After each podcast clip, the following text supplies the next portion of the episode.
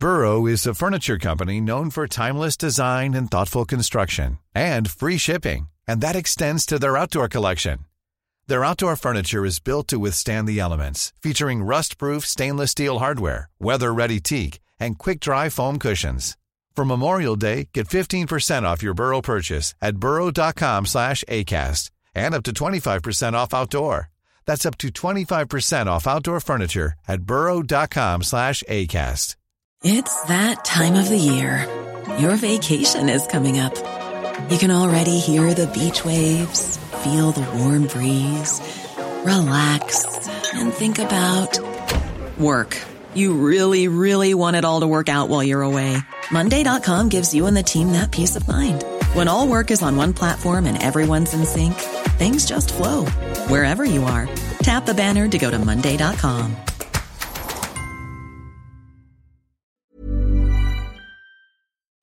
This 10th year of Daily Tech News Show is made possible by you, the listeners. Thanks to all of you, DeGracia A. Daniels, Erwin Stir, Ken Hayes, and everybody welcome our brand new patron, Sean. Welcome, Sean. Sean, you're helping to make Molly Wood Fridays happen. On this episode of DTNS, Scott Johnson explains why Summer Games Fest has replaced E3, plus why the EU is threatening to break up Google's ad business, and journalists have to compete with TikTok stars now. Sorry, that's just the way it is. Journalists, get your dancing shoes on. This is the Daily Tech News for June 14th, 2023 in Los Angeles. I'm Tom Merritt. And from Studio Grimace, the giant taste bud, I'm Sarah Lane. From Salt Lake City, I'm Scott Johnson. And I'm the show's producer, Roger J. Ah, Sarah outing herself as believing the taste bud theory on Grimace from McDonald's. I see. You just Yeah. never know. Yeah. You know, I just, Just I taking a just, uh, side. I like it. Yeah. having some fu- having some fun with the studios these days. we have a Grimace related story in the rundown, ladies and gentlemen. I hope we Indeed don't we do. have to cut it. Let's uh, get right to things then and start with the quick hits. Amazon Web Services, or AWS, is world's biggest cloud computing provider. And during an AMD event this week, Amazon exec Dave Brown said that the company is considering using MI300 AI chips from AMD. Brown told Reuters that the company hasn't made a final decision just yet, but that AWS declined to work with NVIDIA on its DGX cloud offering. Now, AWS has been selling NVIDIA's H100 chip since March, but as part of systems of its own design. Another another example. Two days in a row, AMD coming for Nvidia. Interesting to watch. The European Commission has formally complained against Google in a new antitrust filing that Google abused its dominant position in the digital ad market. Google operates ad placement on its own sites as well as ad exchanges that place ads on other sites. In fact, they operate something in all parts of the advertising chain. In a preliminary opinion, the EC says that the only remedy might be to force Google to sell off parts of its ad business if it's found guilty. That is not yet a recommendation, just a possibility that was raised in the complaint. Google, of course, disagrees with all of this, saying the complaint uh, uh, is bogus because the digital advertising world is a highly competitive sector. Look at Facebook or something. Uh, Google now has a chance to respond to the complaint in writing and request a hearing, which they will do, uh, and which they will then defend themselves and see what happens. Vodafone and CK Hutchinson have agreed to merge their UK mobile businesses in a deal that, if it goes through, would create the biggest wireless company in the region if regulators approve it. The deal would have Vodafone uh, owning 51% of the new company, and CK Hutchinson, which is based in Hong Kong and operates the Network 3 in the UK, owning the other 49%. Vodafone would have clearance to acquire the merged ent- entity after three years if at that point the business reaches a value of at least 16.5 pounds a billion pounds rather not 16.5 That would be pounds that might be in your pocket right now yeah or it's it- kind of the equivalent of 20.9 billion us dollars that would be including debt as well the deal is expected to close before the end of 2024 Oh, three and Vodafone merging. Uh, one, uh, one, one more down. One, one less com- competitor in the UK. Uh, OpenAI released new versions of GPT 3.5 Turbo and GPT 4, including a capability called function calling. Company explained in a blog post that function calling lets developers describe programming functions to the model, GPT 3.5 Turbo or GPT 4, and then have those models create code to execute those functions. That can be used to help create chatbots that answer questions that can call external tools and like check on a database or an API or something, uh, convert natural language into database queries, and pull structured data from text. OpenAI also announced that it's reducing the price. If you've been waiting for the price to go down, here you go. GPT 3.5 Turbo is 25% off for now. Uh, and they reduced the price for the OpenAI text embedding model as well, if you use that.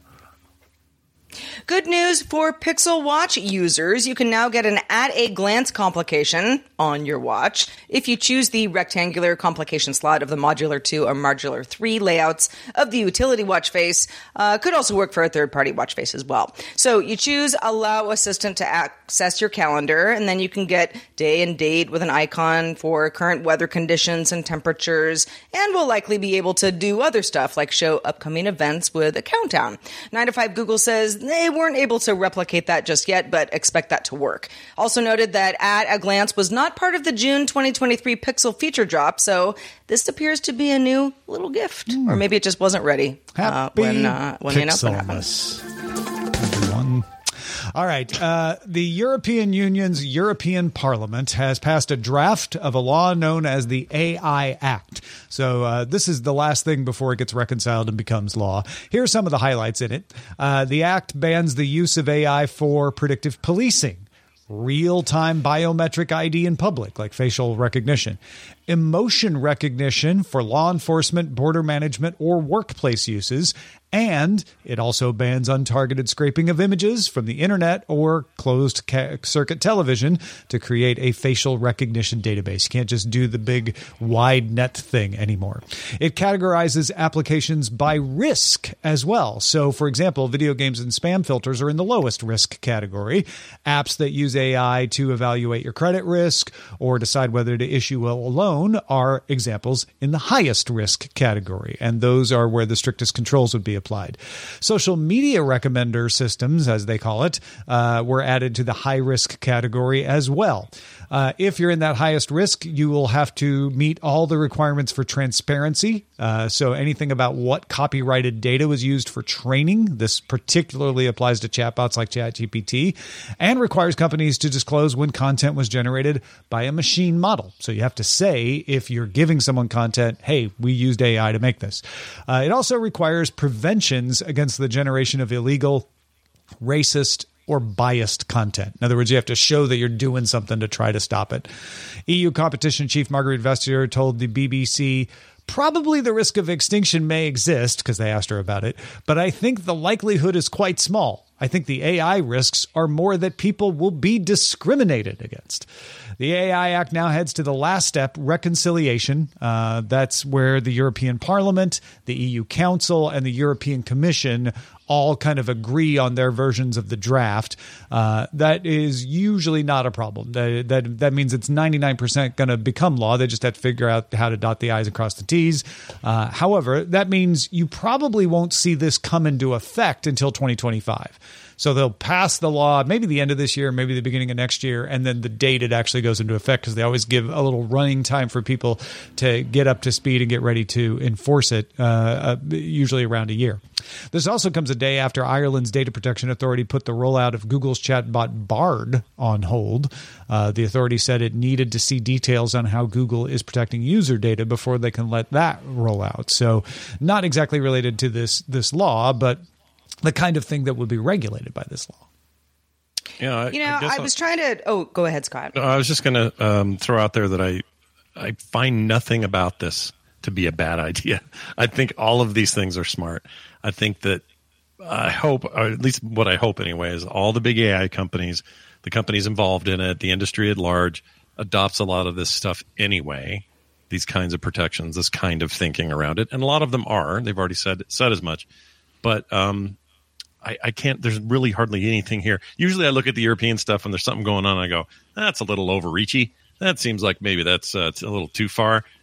I don't feel that way here. I feel like these are these are practical, smart uh, things that we should probably put in place sooner than later. Uh, and why not have it start in the EU? Let's all be like that. I was I, I I'm kind of in uh, your camp. I was I was trying to pick this apart, uh, trying to figure out like okay where where are they going uh, astray with this. And for the most part, this is really great for privacy. Um, you know, you know, citizen privacy. Where I think the the the law, should it go into law, um, might have some issues. Is things like generation of illegal, racist, or biased content. Well, le- illegal, okay, you know, the law's the law, right? Racist and biased content, especially when it uh, comes to a lot of these these new AI tools, can be in the eye of the beholder a little bit. Um, you know, if uh, if if if it runs afoul of law, then that is one thing. Um, if a company for example, you know, you know, OpenAI says, okay, well, we're working on, you know, you know, bias uh, in our product, and the EU says, well, you're not working well enough. You know, then what happens? So, you know, that's that's kind of where I see this becoming a, a, a potential issue going forward. Otherwise, I'm with you. I think most of this stuff sounds pretty on point. Yeah, they, the, the it's it's important to know because that's a really good point that the law will not make it uh, like a finable offense if any illegal content gets generated by accident. What they want right. to see are you are making a good faith effort to implement safeguards in your models that that try to say, you know what, let's let's reduce the racist content, let's reduce the illegal content, let's let's reduce the chances, not reduce the content, but reduce the chances.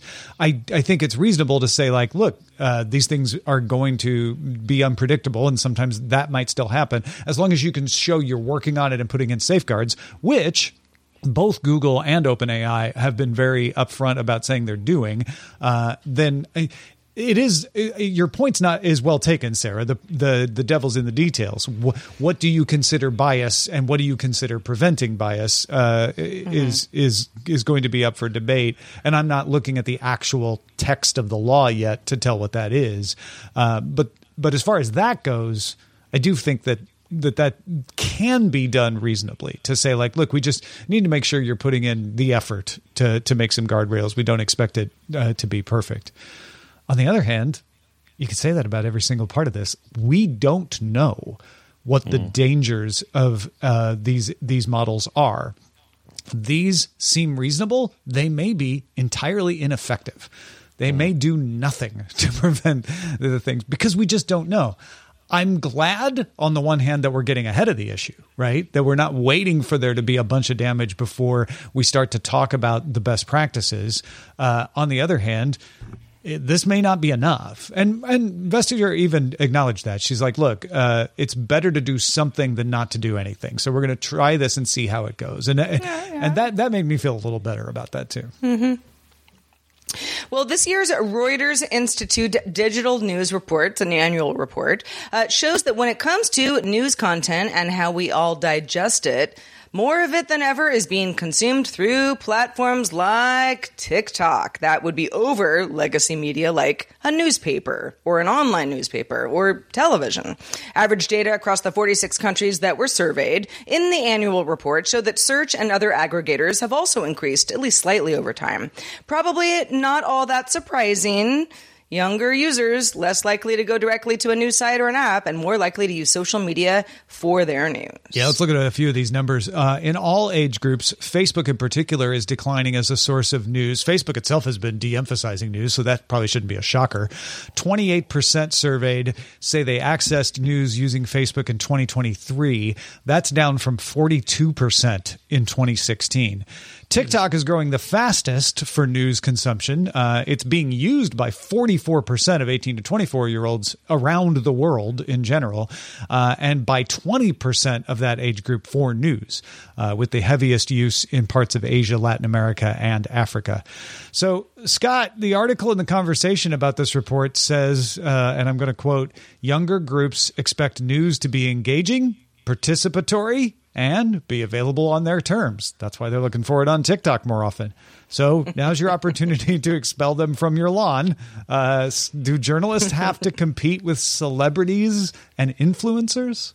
Well, this old guy and his lawn are going to surprise some people. Um, I agree with the kids on this. I think that um, this genie's out of the bottle. Nobody wants to sit down with the Wall Street Journal in their 20s and go, all right, let's look at the long form uh, version of this story, and I'm not going to be able to interact with it, uh, comment on it, or do anything really much other than read it, consume it, and think about it. Um, I think that is just changed, and it's changed to a degree that there really is no going back. And you you see some traditional news personalities, or I shouldn't call them personalities, uh, journalists who have pivoted pretty well. I think of like Ben Collins, who's got a big social media imprint, just won a big award. Uh, he's controversial in some ways, but he's a news guy who disseminates news, but does it in this way. He gets out in front of it. He does these kinds of videos. They're short form. Uh, they're interactive as much as they can be, and he interacts with his readers, you know, slash fans. I guess we have to call them that now. Um, I think that that's just the way it is. Whether we like it or not is a whole different question. But I do think that if the the traditional news or journalism in general need, wants to compete for the ears and eyes of people today, they have to adopt these new methods of doing it. And if they don't, they will get lost in the shuffle. I mean, it might even be I look at TikTok and think, well, how would I get my news from TikTok? And I guess you can go and do a search, and there's an option for you know they have categories. One of them's news, so you can look at news stuff.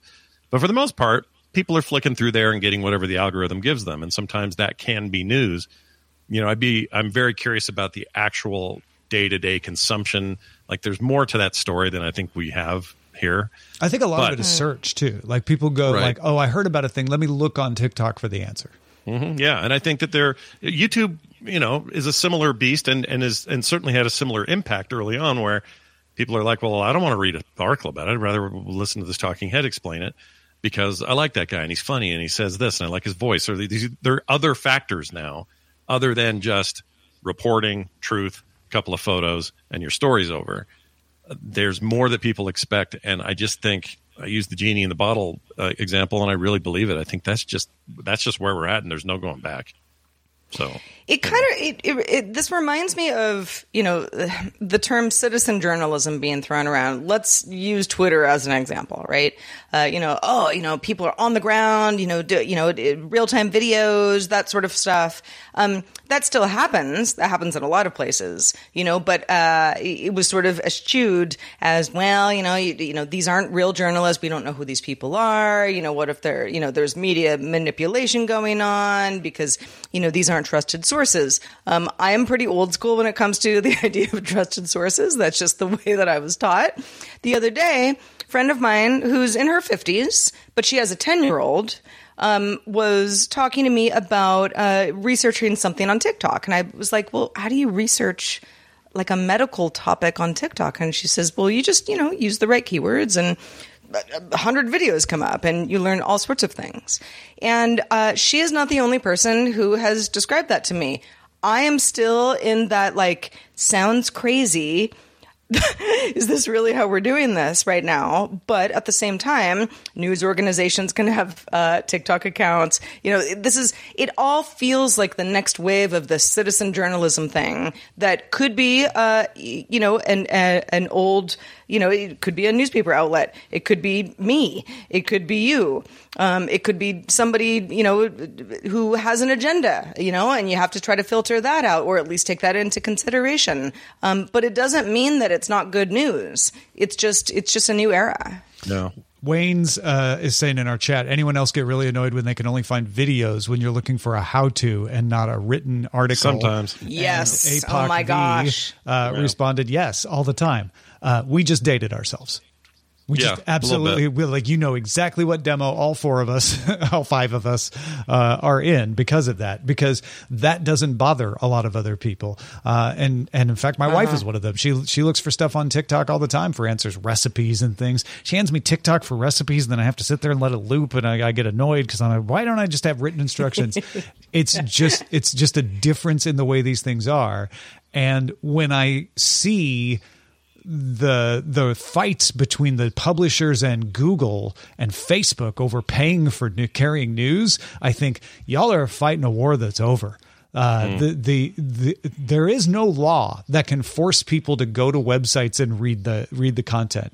This is just a new way that people are behaving now, and uh, you're you're going to have to deal with it. You can you can ignore it uh, to your own peril, or you can go niche, uh, or you can embrace it. Uh, but but the fact of the matter is, I, what this Reuters story is is showing is that this this is the way people are choosing to consume things now, and uh, that doesn't mean we should kill print ver- journalism or or that it, you know that we should give up on it. But it is occupying a different portion of the mindset uh, than it used to. Mm-hmm. They also have short memories. They've forgotten that this this exact same sort of disruption happened when they came around. So just go look back. I mean, I'm history. still just to just to. I mean, not to date myself necessarily, but uh, I think brains process things in lots of different ways. I still, when I want directions and I get into my car, I'm going somewhere I've never been before. I want to see a list of where I turn and on what street I don't want it to just tell me on the fly. That's fine, and I get that. It's very helpful, you know. But like that, that's just one example of you know the, the same sort of person saying like, I don't want a video for a recipe. Just show me the recipe. yeah, yeah, that's uh, that's me. Yeah, it doesn't make me right. It's just no, it's me just, either. you know, it's just it's just the way nobody's right or wrong. Yeah. I think we have more options than ever, and that's a better way to look at it. Exactly. Uh, all right, folks. Uh, listen, we have a goal. We want to get Molly Wood on the show more often. Uh, I know a lot of you want that. Uh, those of you who are patrons and want that, you're doing the right thing. Uh, but we need to hit 4,000 paid patrons by June 29th to make it happen. That's 28 new patrons a day because we're only 15 days away. So uh, if you've been like, oh yeah, I've been meaning to do that, now's the time. Make Molly Fridays happen at patreon.com slash DTNS. It's that time of the year. Your vacation is coming up.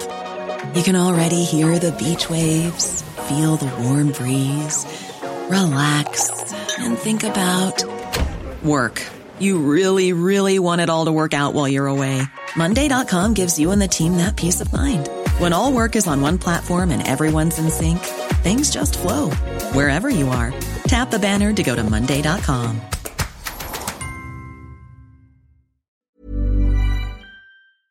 Claude 3 model family from Anthropic is your one stop shop for enterprise AI. With models at every point on the price performance curve, you no longer have to make trade offs between intelligence, speed, and cost. Claude 3 Opus sets new industry benchmarks for intelligence. Sonnet strikes the perfect balance between skills and speed. And Haiku is the fastest and lowest cost model in the market, perfectly designed for high volume, high speed use cases. Join the thousands of enterprises who trust Anthropic to keep them at the frontier. Visit anthropic.com slash Claude today. My business used to be weighed down by the complexities of in person payments. Then, Stripe Tap to Pay on iPhone came along and changed everything. With Stripe, I streamlined my payment process effortlessly. No more juggling different methods. Just a simple tap on my iPhone, and transactions are complete. What's truly remarkable is how Stripe caters to all my customers' preferences. Whether they're using cards, Apple Pay, or other digital wallets, Stripe ensures a smooth checkout experience every time. Setting up Stripe was a breeze, taking just minutes to get up and running. From local markets to global retailers, Stripe helped me expand my reach and grow my business with ease. To learn how Tap to Pay on iPhone and Stripe can help grow your revenue and reach, visit stripe.com slash tap iPhone. Well, Geoff Keighley's Summer Game Fest took place last week and set some records. So it's no surprise that the fest officially announced it will return in June of 2024. Now, a lot of folks consider this solidifying SGF, as it's known, as the heir apparent to E3. Now, E3 has been a little rocky over the last couple years. Some people say E3 is gone for good. Scott, explain to the fine folks what Summer Game Fest is and how it differs from E3 or, or, or how it's similar. Well, in a lot of ways, it is similar. Um, and this being the this being kind of the death knell E3 year, where the E3 folks basically said, "Yeah, we're canceling everything," and they did it in relatively short amount of time before the actual event. I think it was only about a month or month and a half ago, something to that effect. Um, and that had a lot of people going, "Well, of course it's it's ending. Nobody wants that anymore."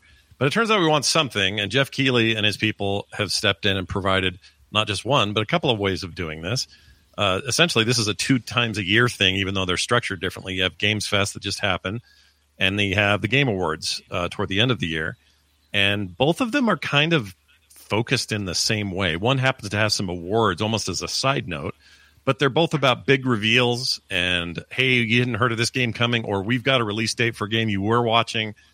These kinds of things have now become common at his event, at, at this event. And I say his, he's got a good team working on it now, so it's not like he's doing this out of his basement. Um, but I watched the entire thing top to bottom, and it was good this year.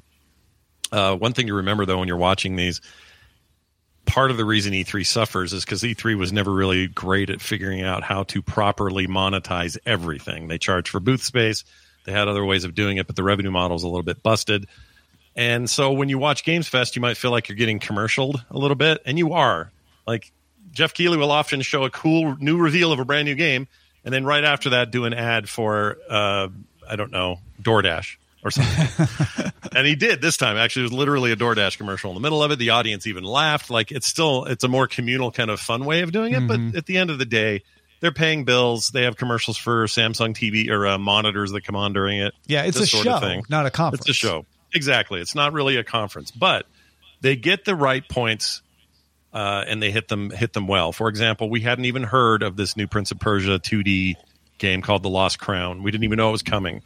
Uh, so this is a 2D Metroidvania style game that is very much a throwback to the origins of Prince, Prince of Persia. Some of my fellow oldies will know what that was like. And um, this was the first glimpse we got of that. So that was a big deal. This new Sonic game, which appears to be aimed directly at Sonic purists from the old days and the new, um, and hands on says that thing's really great. People have been playing it and say it's it's awesome. And again, first time view here, a major company with a major uh, announcement happening only at Game Fest, and it used to be reserved for E3, you know, stage stage moments. Um, this is the this is the show where I found out that John Carpenter, famed horror filmmaker extraordinaire, is working on a video game called Toxic Commando, or at least he's involved. We don't quite know how involved, but I assume it's his concept and they ran with it um, some sort of zombie shooter thing. But you know, again, a cool thing uh, to hear about. Nick Cage came out on stage and talked about a game uh, that he's going to be appearing in. He's in Dead by Daylight, which is a already wait uh, Nicholas known Cage quantity. Nicholas Nick, Cage, not Nick Cage, yeah, not okay. Nick Cage. Sorry, Nicholas Cage. Yeah, um, He uh, he Scott's came out, on. You know, he's he's pretty familiar with Nick Yeah. Cage. So, For a you know. second, I thought you meant John Cage, so that's why I had to clarify. Sure, or Nick Fury. Who knows where I was going? But uh, but anyway, he came out and was charming and funny, and he's coming up in some DLC. It's kind of a small thing, but a big get to get him on stage. So that was very cool. A bunch of games we already knew about that we're already excited about. More got shown of those. Like Space Marine 2's co-op got revealed. I'm super stoked about that. And maybe the biggest get of all, and this is one thing that sets the show apart. Nobody else quite has this, with the exception of Microsoft, Sony, Nintendo, with their own separate showcases, which they do throughout the year. Um, this is easily a follow up to that, and, and and that was Final Fantasy VII Rebirths. Uh, finally, we got a view, or we knew this was in the making because we've already played the first part of that game. But this follow up, the part, second part uh, called Rebirth, got shown here. We have footage, we have some story content, some gameplay content. That is a massive, massive get because people are really, really hot on that follow up, and uh, not since maybe 1990, you know, the, the late 90s with the original Final Fantasy VII have I seen this kind of fervor for that sort of thing. So anyway, a lot of those kinds of announcements and reveals, which is very healthy for an event like this. They also encourage people to co-stream it, which I was very appreciative of. They want you to do that, so they so they kind of pull out all the stops to make that possible. So, bottom line for me is this is an event maybe paired with the Game Awards that have proved uh, individually and together to draw a big audience. They had record breaking audience this time versus last year. And I think this method of delivery is, you know, we talk about TikTok and how people get their news. This is this is how we do game news releases, industry stuff now. This is just how it gets disseminated. Whether we like it or not, the old stage way can still be fun and we can find ways to do it. But at the end of the day, specials like this are the way it's going to happen. And the many in person events that happen all around the country and the world every year, those can keep happening as a as a complement to this, not a contrast to this.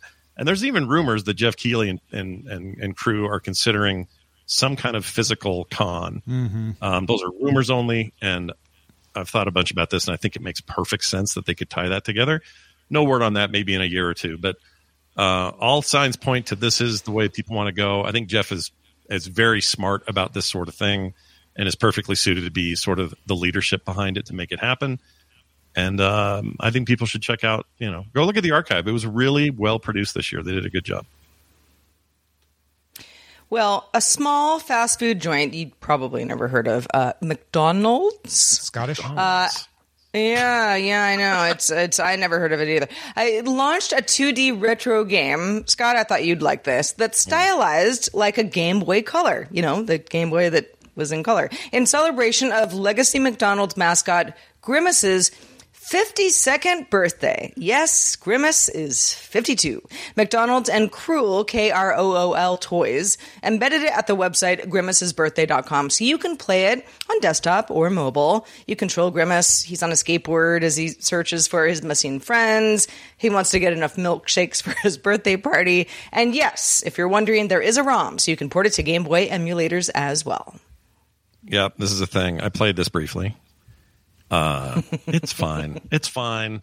Like I kind of miss the days of. Is, is it supposed to be anything but fine? I mean, really? it, it is. You know? But what it is is it's a very it's, It's very much like uh, hey '90s kids. We were Yeah. we remember Yeah. you. And- uh, Gen Z and even younger are all like into Y2K 90s ish stuff. So I think it's playing on that too. So oh, big time. Yeah. I mean, I just bought a brand new little uh, game system that runs old Nintendo Game Boy games, and you know, there's there's nothing wrong with a little nostalgia. It is just a little weird in 2023 that there's a Grimace video game. It's a very odd. I I thought the same thing. In fact, I asked a couple of my friends who are just you know more into gaming than I am. I I was like, "Is this cool?" And a friend of mine, you know, within like five seconds, sent me an eBay link to an unopened Game Boy Color that's going for like eighteen thousand dollars or something mm-hmm. crazy. Now, of oh, course, if you you know if you had one you know in a drawer as a kid and you still have it, it's not going to be worth that. But I was like, no, no, no, that isn't really my question. My question is, do we want to play the Grimace game?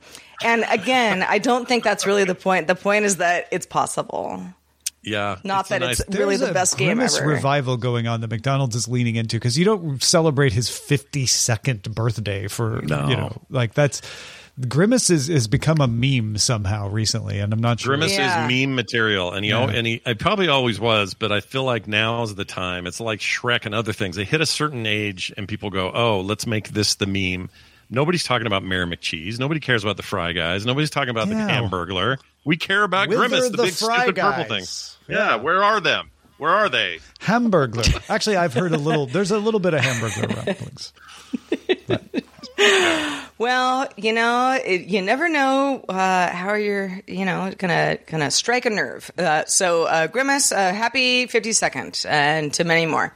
Um, also, thanks to you, Scott Johnson. Whether it's your birthday or not, we are always glad to have you on the show. Let folks know where they can keep up with the rest of your work. Well, my big purple life happens over uh, at frogpants.com, and in particular, the show called Core, where we are going to talk a lot about what happened at Summer Games Fest. Not just that, but Microsoft's big event that happened over the weekend, uh, along with the Starfield demo, and so much more going on right now in games. You can also get status on what happened to Bo, my co host, who is aiming for hardcore 100 levels in Diablo 4 to get on a statue permanently at Blizzard, and he did it. He was in the top 300.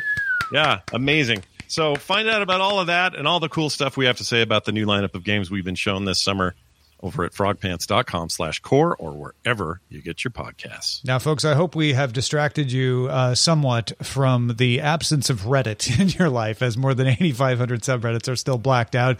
Uh, stick around, patrons, or become a patron, and then go get the rest of the episode. Good day, Internet. Uh, that Reddit blackout shows no signs of stopping, and Apollo developer Christian Selig gave an interview to The Verge that answered almost all my questions about why this is happening. Uh, the only one I have left is why so mad, Steve Huffman? Uh, but we're going to discuss all that. You can catch our show live Monday through Friday, 4 p.m. Eastern, 2000 UTC, and you can find out more at dailytechnewsshow.com slash live. We're back doing it all again tomorrow with Justin Robert Young joining us. Don't miss it. See you then. This show is part of the Frog Pants Network. Get more at frogpants.com. Diamond Club hopes you have enjoyed this program.